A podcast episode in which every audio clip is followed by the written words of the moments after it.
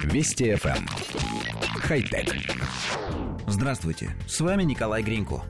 Министерство охраны природы Германии разработало законопроект, согласно которому в стране будет запрещено использовать прожекторы и другие мощные источники света. Конечно, не все, а лишь те, что особенно сильно увеличивают световое загрязнение. 10 месяцев в году под запретом будет яркое освещение строительных объектов, зданий, мостов, телевышек и так далее. Дело в том, что на свет мощных прожекторов слетаются насекомые, что приводит к их массовой гибели. Несколько лет назад немецкие энтомологи впервые применили термин «феномен лобового стекла».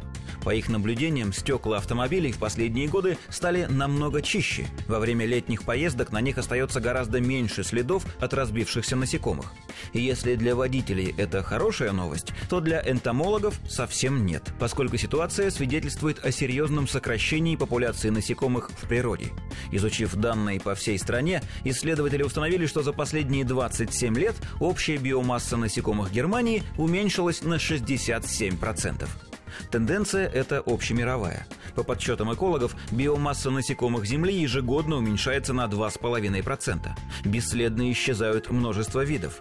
Поначалу считалось, что все это часть исторического процесса, названного шестым массовым вымиранием, в котором мы с вами сейчас и живем. Этот период начался примерно 12 тысяч лет назад и продолжается до сих пор. Как понятно из названия, биосфера Земли знала еще как минимум пять таких вымираний, за которыми следовали периоды возрождения. То есть волноваться вроде бы причин нет.